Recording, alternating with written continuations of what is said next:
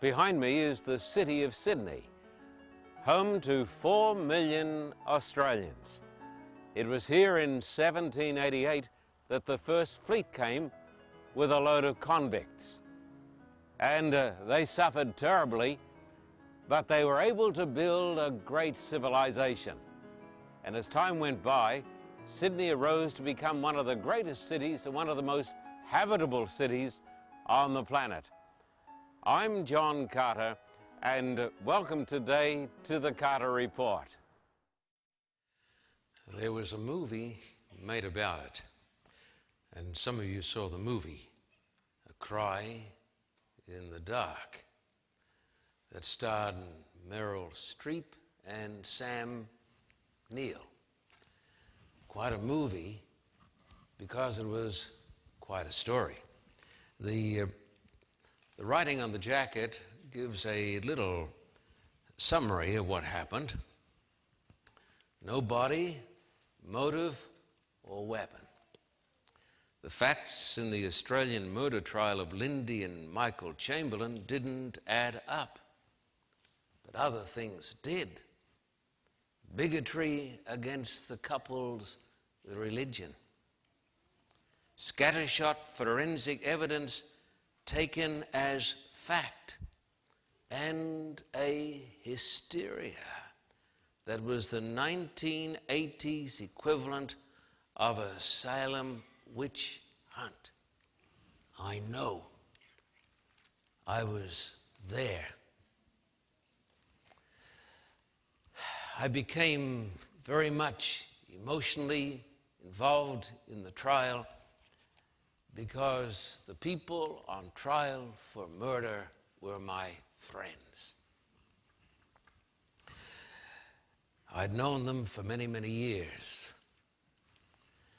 And the feeding frenzy that was encouraged by the press was something that you could not understand unless you experienced it the distortion of truth. Today, my topic is a cry in the dark. I want you to take your Bibles firstly and turn to Proverbs 24 verse 11 and 12. Proverbs 24 and verse 11 and 12. Then I'm going to tell you the story the most sensational trial in the history of Australia. Proverbs 24 11 and 12. Rescue those being led away to death. Hold back those scattering towards slaughter. If you say, But we knew nothing about this, does not he who weighs the heart perceive it? Does not he who guards your life know it?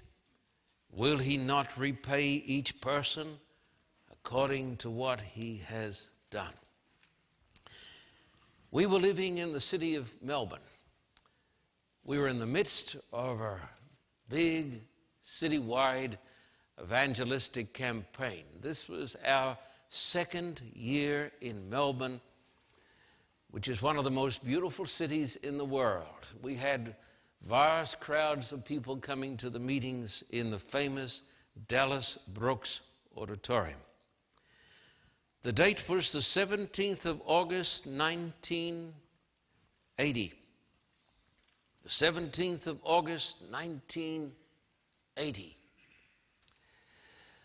It came over the news the young pastor and his wife had been holidaying at Ayers Rock.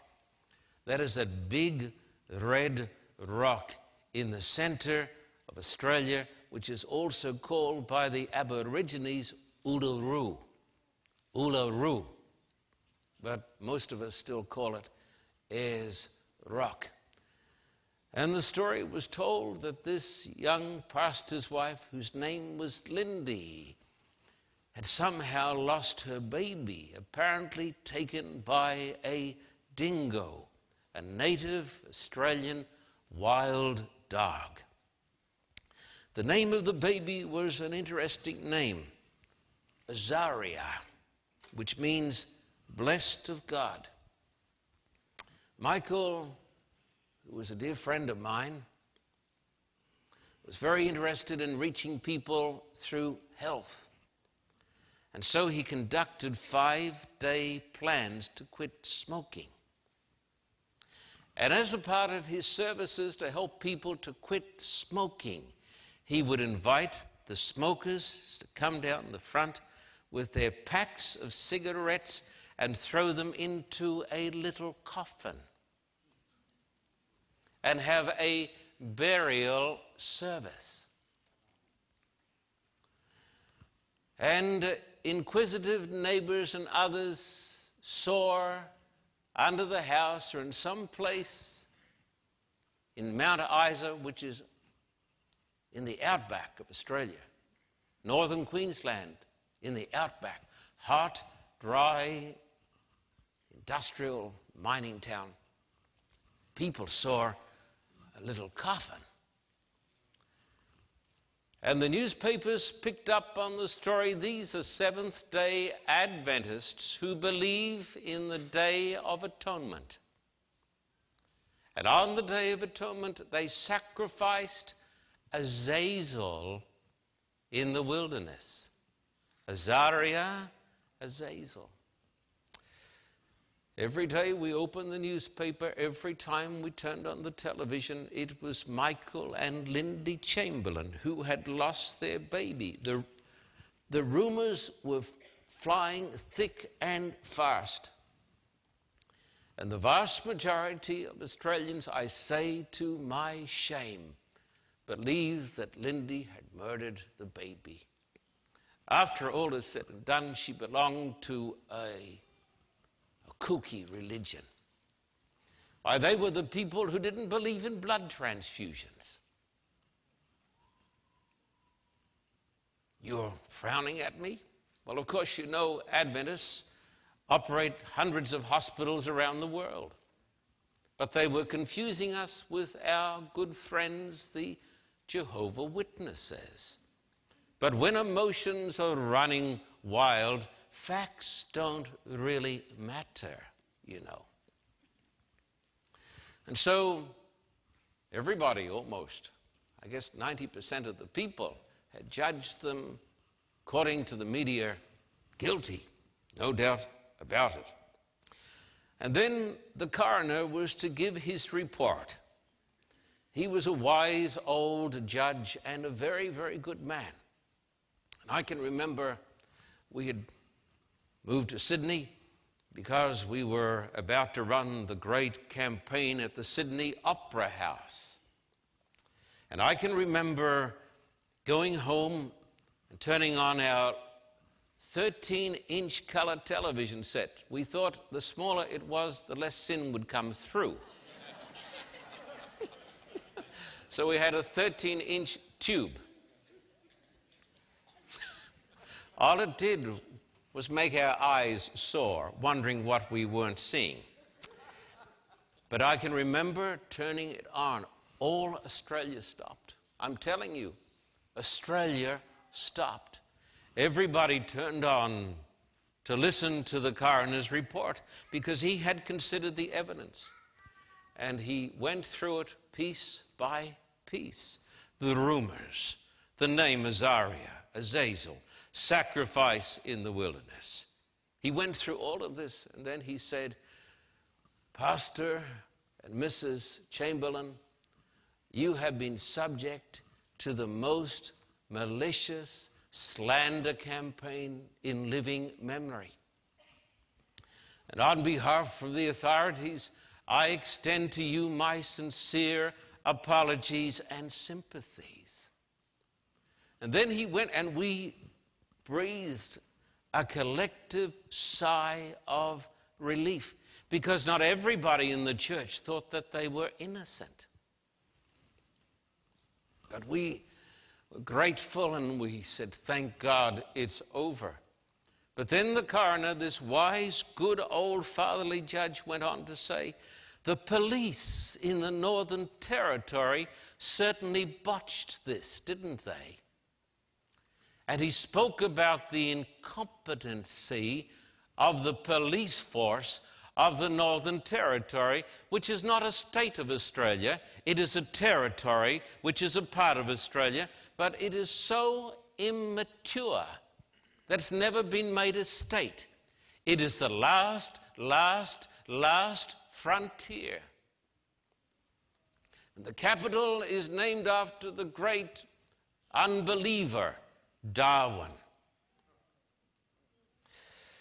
So he said, the police have acted improperly in the investigation. And that was like a red flag to a crazy bull.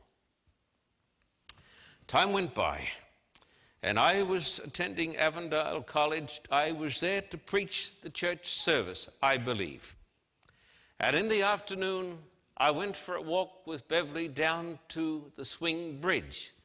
In our day, it was called Girls' Walk because only the girls could go in that direction because the boys had to go in the opposite direction.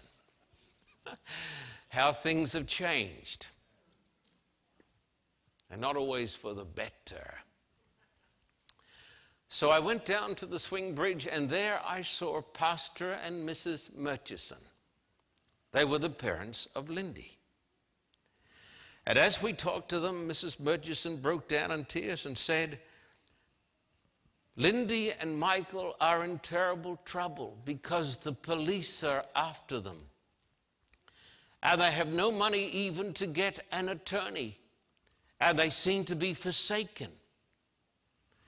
And so I went up to their home because they were there at Avondale staying in one of the little houses there on the road that leads to the college. I went up and saw Lindy and Michael, and we talked together, and I said, I think I know where I can get you legal aid.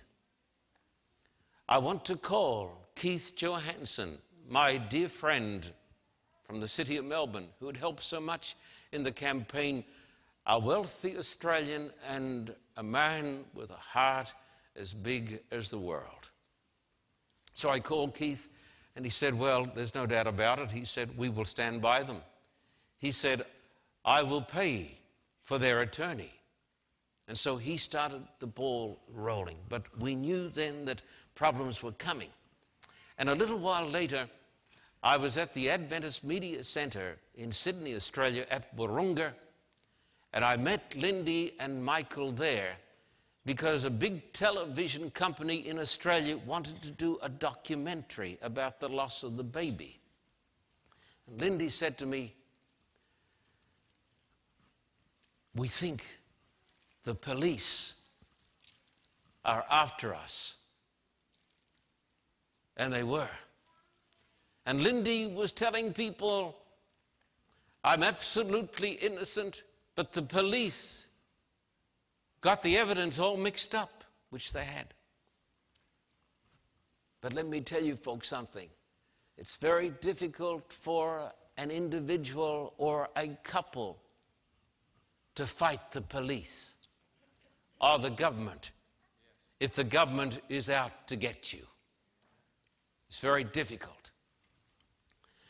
And what they had told me about their fears came to pass because a little while later, the police raided their home at Avondale and seized Michael's car, a pair of scissors, his camera case.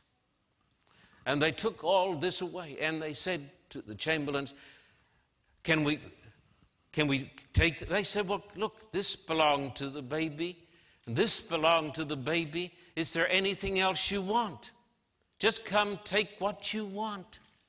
So they trusted the police. So the police took everything.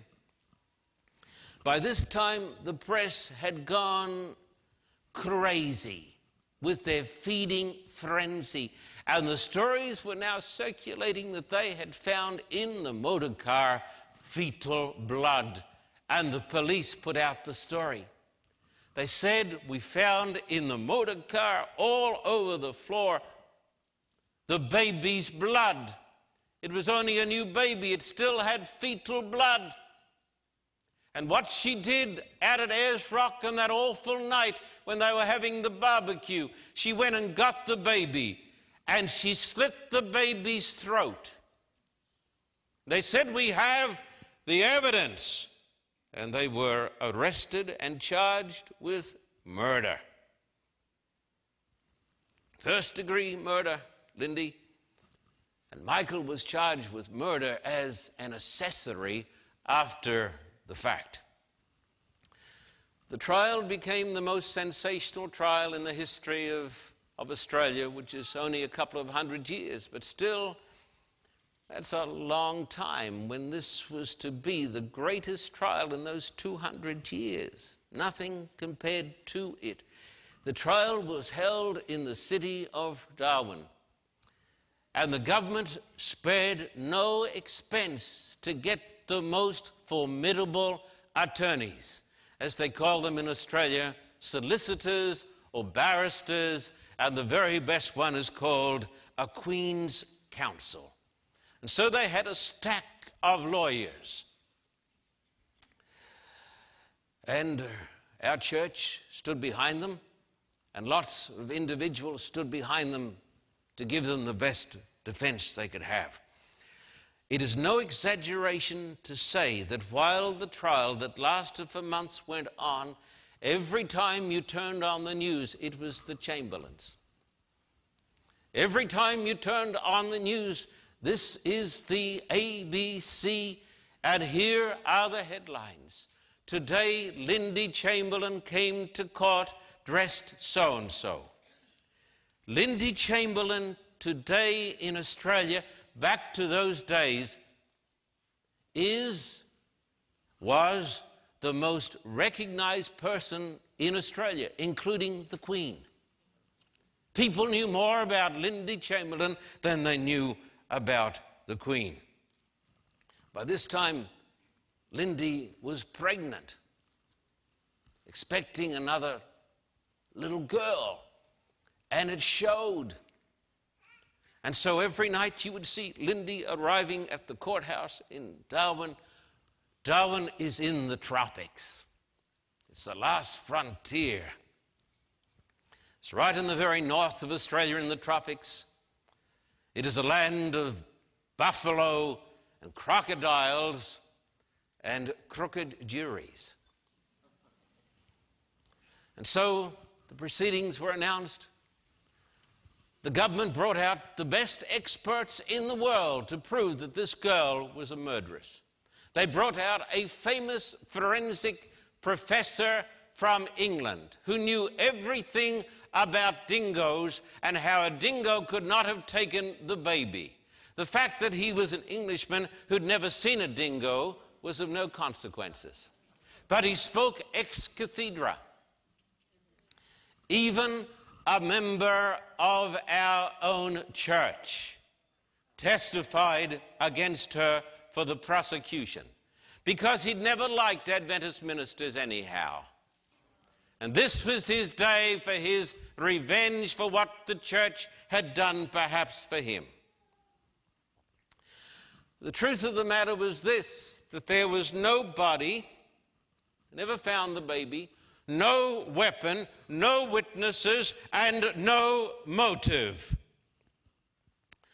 I will never forget the most dreadful Friday night in my life. Now, in our home, we are Adventist Christians and we are Sabbath keepers. We do not turn the television on on the Sabbath. It is the Lord's day. Why anybody would want to be watching television on Friday night or on the Sabbath is beyond my comprehension. I'm glad that God has given us a day when we can kill the one eyed dragon in the living room. And so, in our home, because by the grace of God we try to follow Scripture, we turn off the television and uh, the radio. We open Sabbath when the sun goes down. I don't say this self righteously. I'm telling you what I do as an Adventist Christian. You say that's legalism. Well, if legalism is trying to obey the law of God, I plead guilty. But if legalism is an attempt to be saved by my works, then this has got nothing to do with it. When we are saved by grace through faith, we will want to obey God. So in our home, we turn off the television. But that Friday night, we turned on the television. We turned off the sound and we waited because the jury was out. And the jury was going to come back. We all thought the evidence against her is so foolish that she will be acquitted. And so it was with confidence that we waited for the jury to come in. Then the jury came in and they were asked, Has the jury reached a verdict? We have your honor. And what is your verdict? Guilty as charged. Guilty of first degree murder and her husband an accessory after the fact. And the judge said, Mrs. Chamberlain, I hereby sentence you to life imprisonment with hard labor. But Michael is discharged.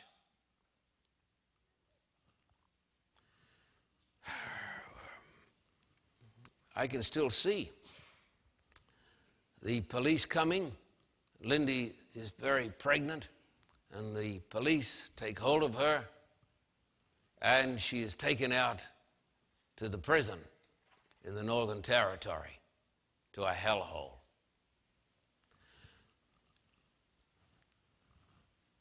And the prosecution that night had a great party and drank and laughed and told dingo jokes.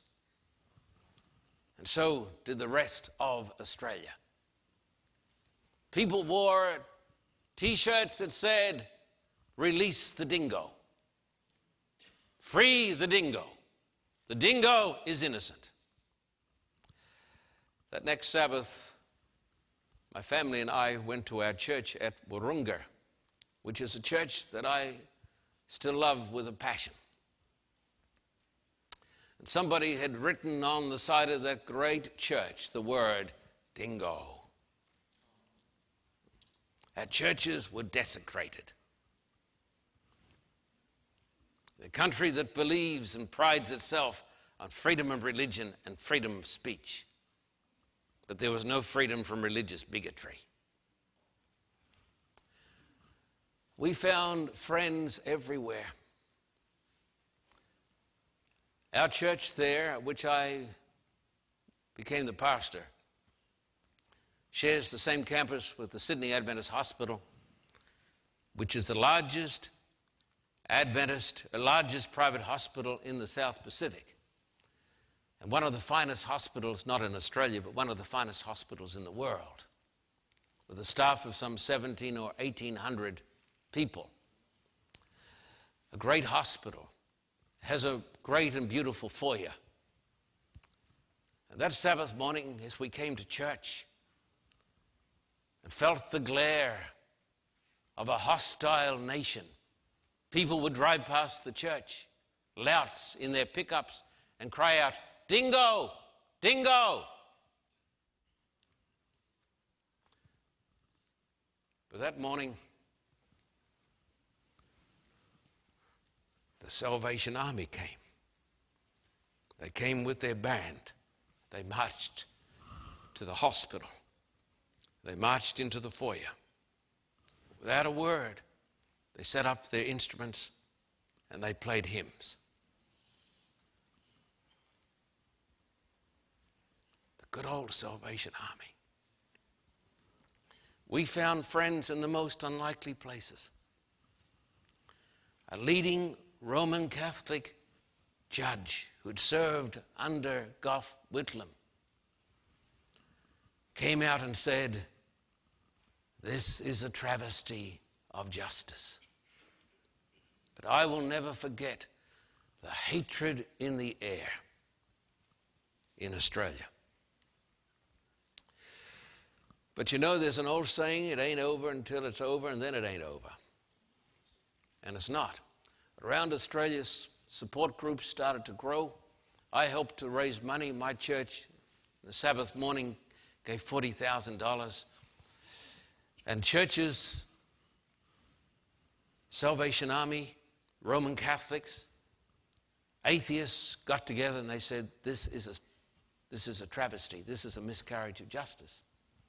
And so they collected new evidence and they took it back to the courts, but the court said, We don't consider new evidence. We only consider the old evidence and see if it has been properly used. That's the law.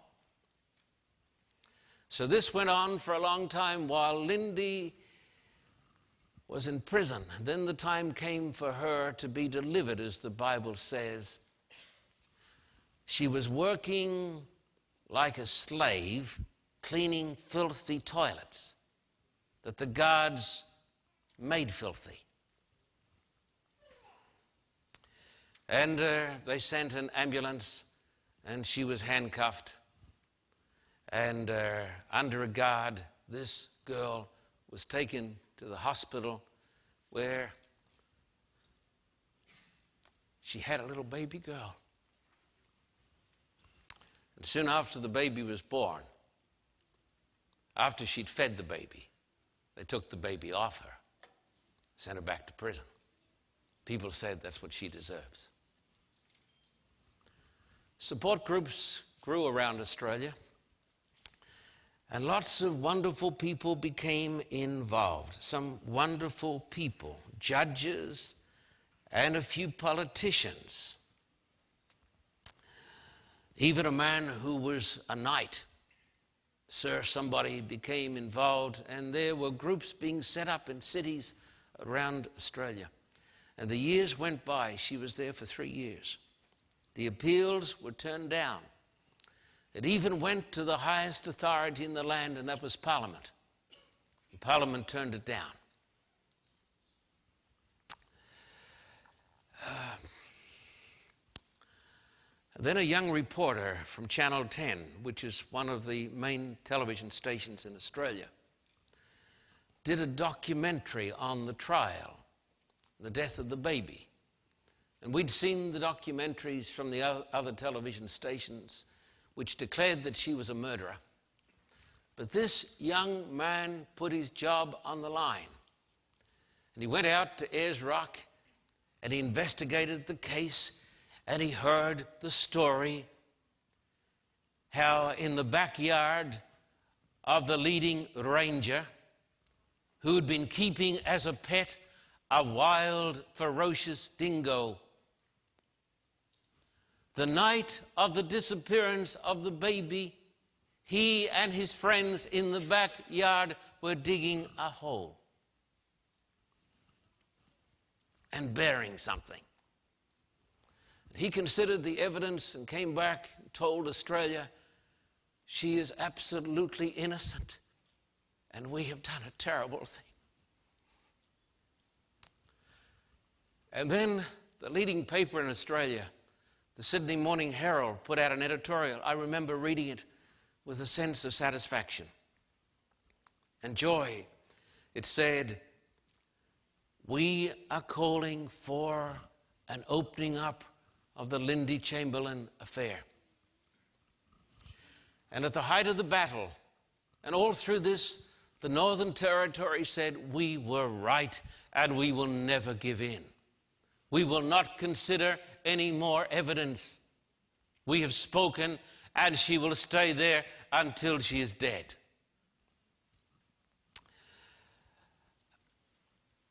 Uh, we have somewhat an emotional involvement in this because Beverly and some of her friends went up on occasions to Avondale College to help Michael keep house. We had a motorboat in those good old days, and uh, I can remember taking Michael and his two little boys out on the lakes outside Avondale just to get away from the press and all the awfulness. But then, at the height of the controversy, something quite amazing happened. An Englishman went out to Ayers Rock.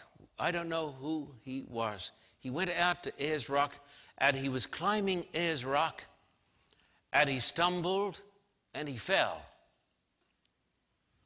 And weeks or even months later, the rangers looking for him discovered what was left of him in the desert. And as they dug around the bleaching bones, they saw something sticking up out of the sand. The little jacket of the little girl. In the very condition that Lindy said it had been in. The Northern Territory called an emergency cabinet meeting and they said, let her go. And then, as they considered the evidence, they said, We will give you a pardon. She said, I don't want it. And I won't go. Because a pardon assumes that I'm guilty, and I'm not guilty. They said then, We will let you go on one condition. We will even forget about what you've done as long as you don't sue us. Sign this paper. She said, Never. A gutsy, brave little Aussie. And then there came the new trial that went on in Darwin. And the court system in Australia is the same as in Britain, with the judges with wigs, the barristers also in wigs and their robes. And they discovered that the blood in the car, the fetal blood, was a sound deadening material that was in every General Motors car. But it gave the same reaction as fetal blood. They discovered the blood that was found on the knife and some other places was most likely chocolate. And some of the blood could have been caused by one of the little boys having a nosebleed. And when they went through all of the evidence, and the jury went out, and the judge summed it up, and all of Australia waited, hoping that, most of them hoping that they would be found guilty again. It was announced, the judge said, You are completely exonerated. You did not do it. And we are sorry.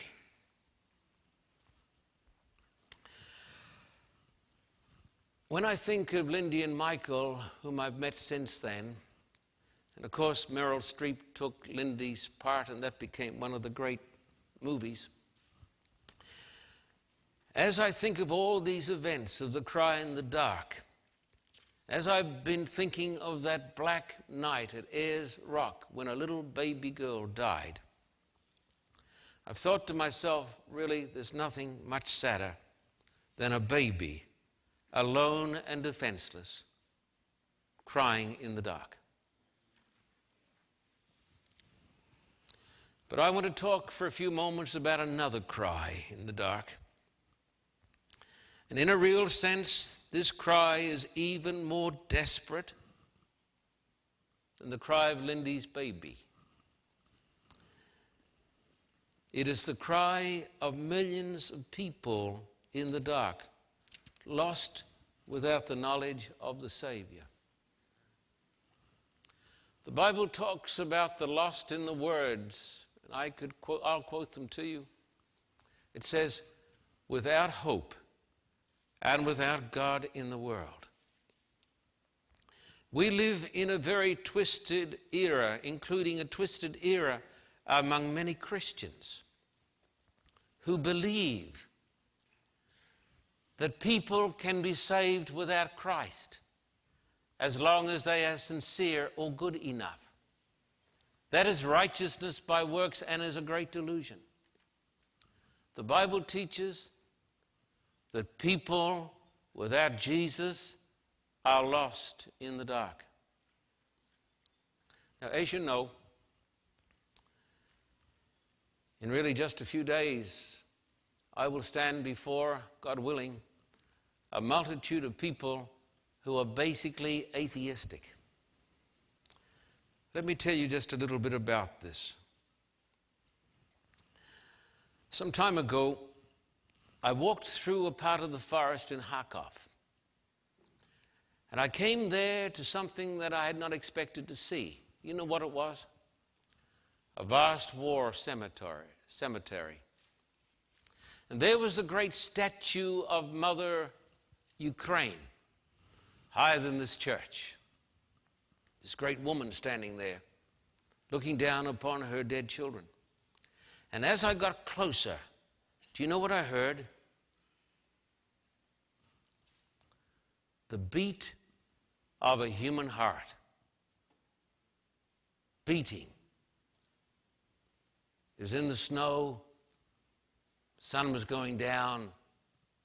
I was with, there with Vadim, and there they have built into the memorial the sound of a human heart beating.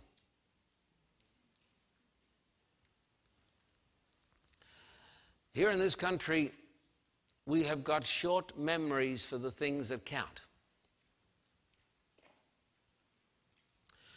I saw a documentary just recently on A&E channel that was on the history of Russia. People are fascinated. They have reason to be fascinated. When you think that in 1917 started the great communist atheistic revolution, and from that day to the era of Gorbachev, God bless him, up to 70 million people were put to death. Can you understand that? Bert, in Kiev, there is a great cemetery that you can walk over. Beneath your feet, a couple of feet down, are the bodies of 250,000 Jews who were not killed by the Nazis. They said the Nazis did it, the Germans did it. No, the communists in Ukraine did it. At one spot. I've gone outside Kiev where there's a vast cemetery and I've looked upon hundreds of trees that still have photographs nailed to them of boys and girls and men and women. In this spot, tens of thousands were shot in the back of the neck. Why? Because they went to church, because they thought differently. I preached in a great auditorium in Kiev. I have been blessed to have these experiences. I've stood on the spot where Khrushchev spoke to the masses there. But I was taken by our church leaders, Vladimir Prolinsky and others, down into the bowels of that building, where you have great granite slabs that hold up the building. There, thousands of innocent people were tortured to death. Not shot, tortured to death. The blocks cushioned the screams, but the blood was so great that it seeped through the foundations and ran down the hill into Kiev.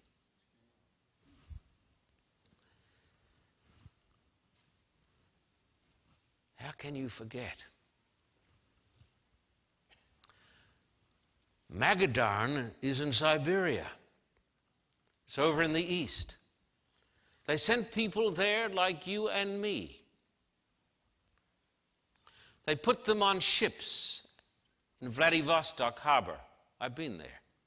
Large ships. They would put on a ship, say, 20, 30, 40, 50,000 men and women in the middle of winter, and the ship would sail north, to Vladi, uh, north from Vladivostok up to Magadan. On one occasion, some of the prisoners complained about something. You know what they did to them? They hosed them. When the ship got to Magadan, there were 30,000 men frozen solid. So many people died within your lifetime in Magadan that the roads around Magadan were made out of human bones. So many people died that they took their carcasses, they would not waste, being good communists, and they bulldozed them and made roads out of the bones. If you go there today and go into the forest, you will see bits of skulls. In Siberia alone, where I have gone and worked my heart out, 10 million people were murdered.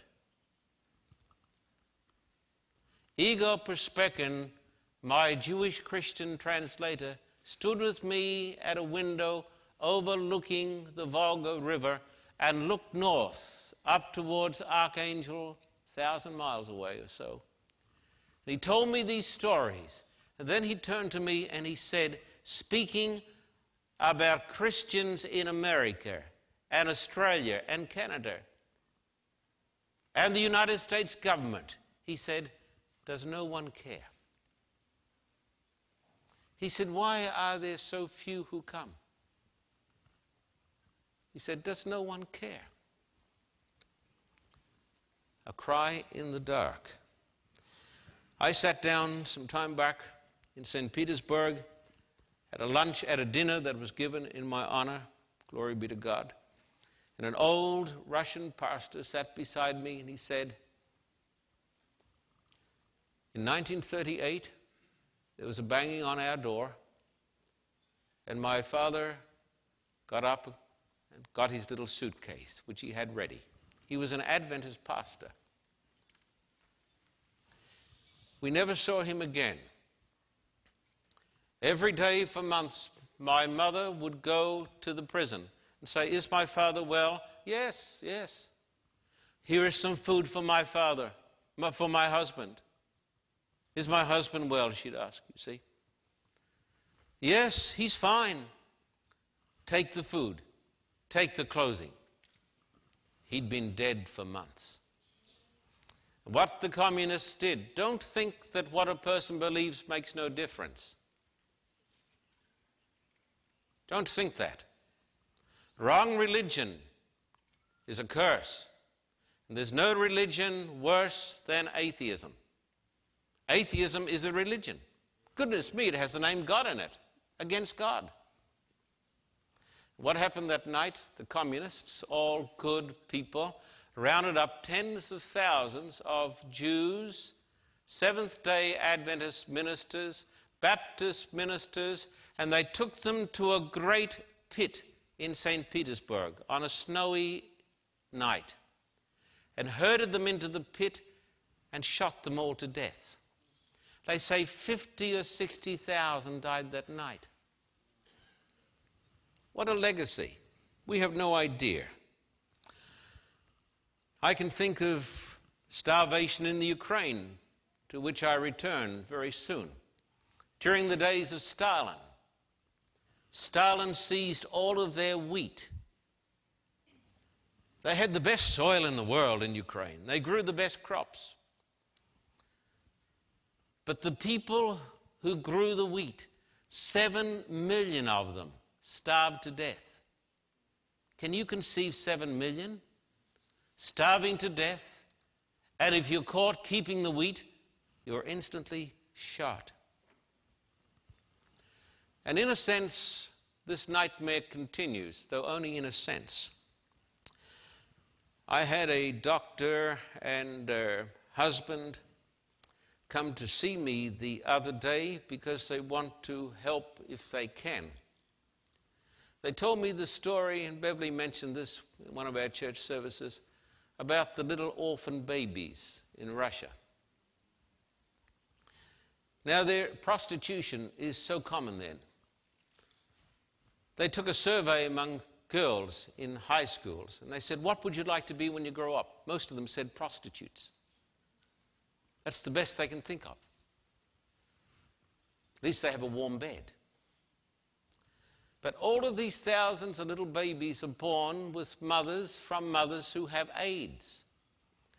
And the Russians can't work out the babies that have got AIDS and the babies that don't have AIDS.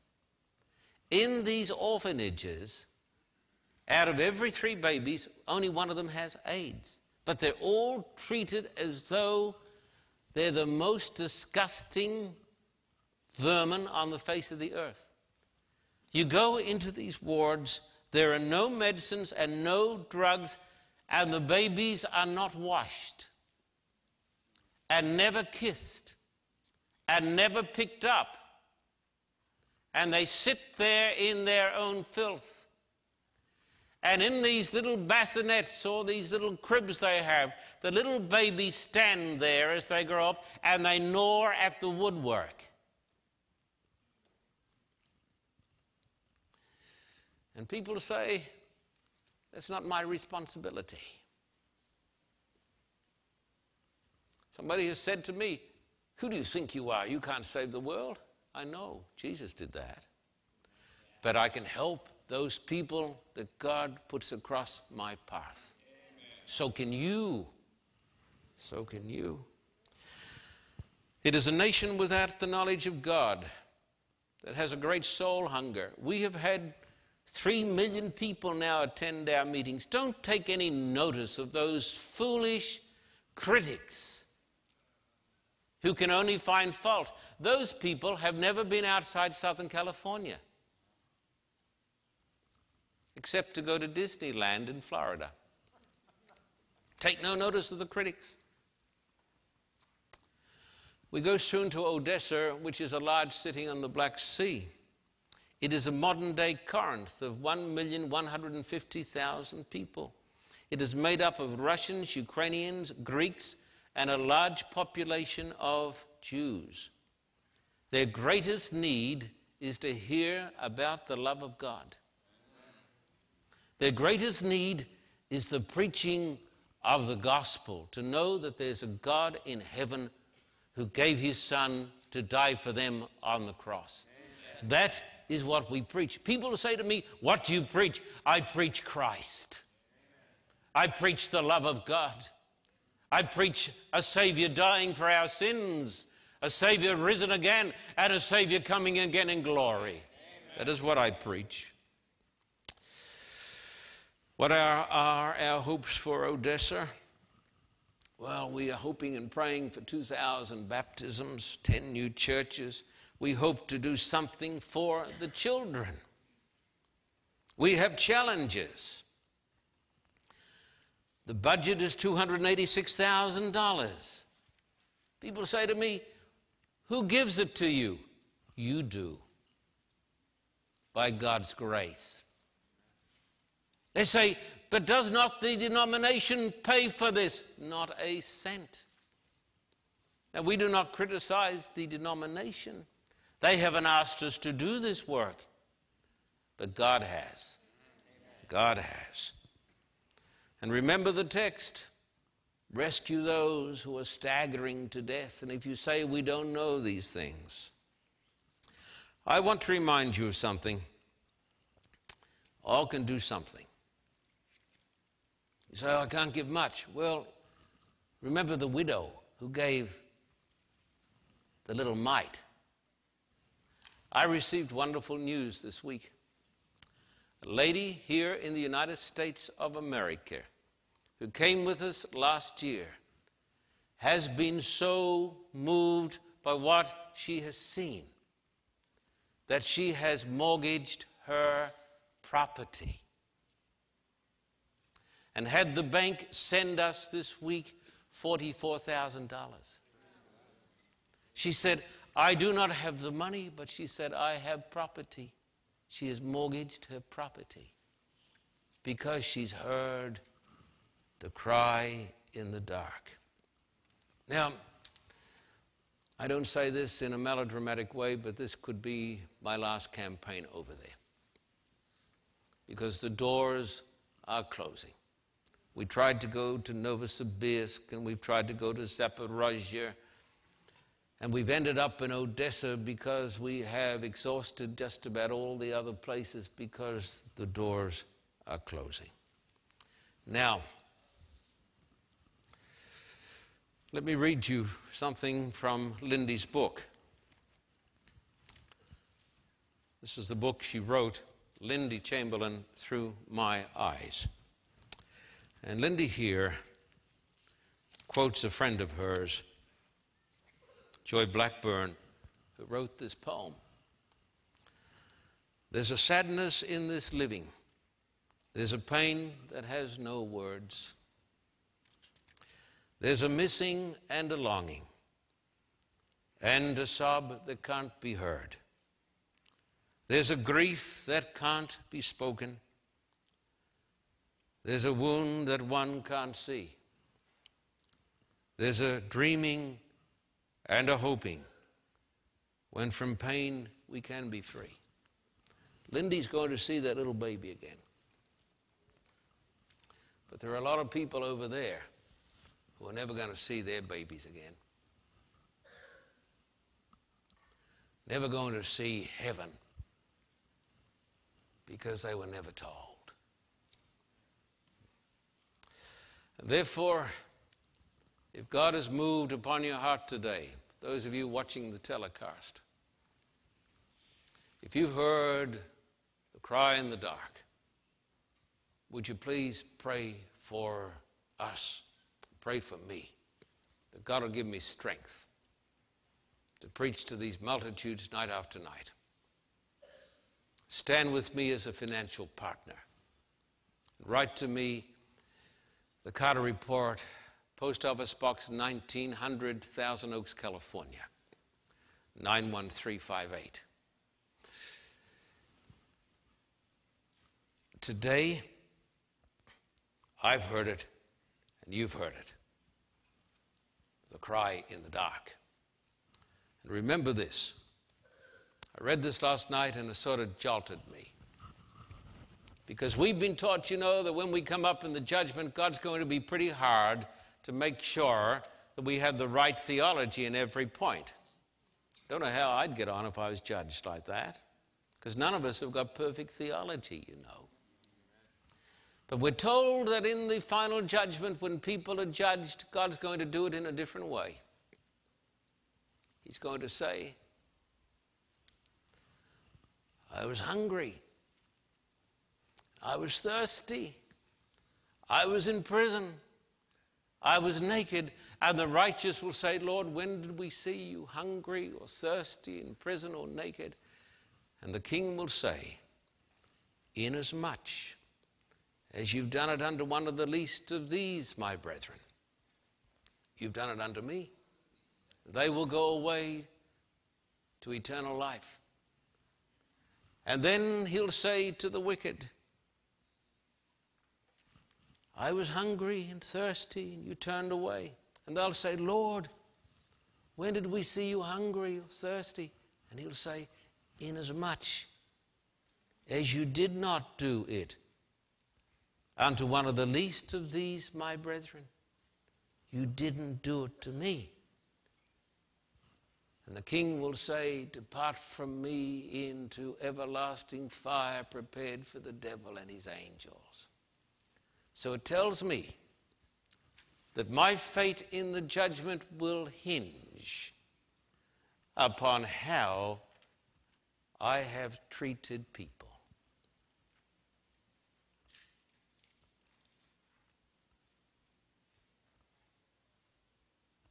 The cry in the dark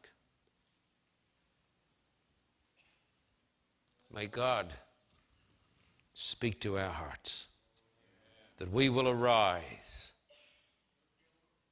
and seek the lost and save them while we have the opportunity.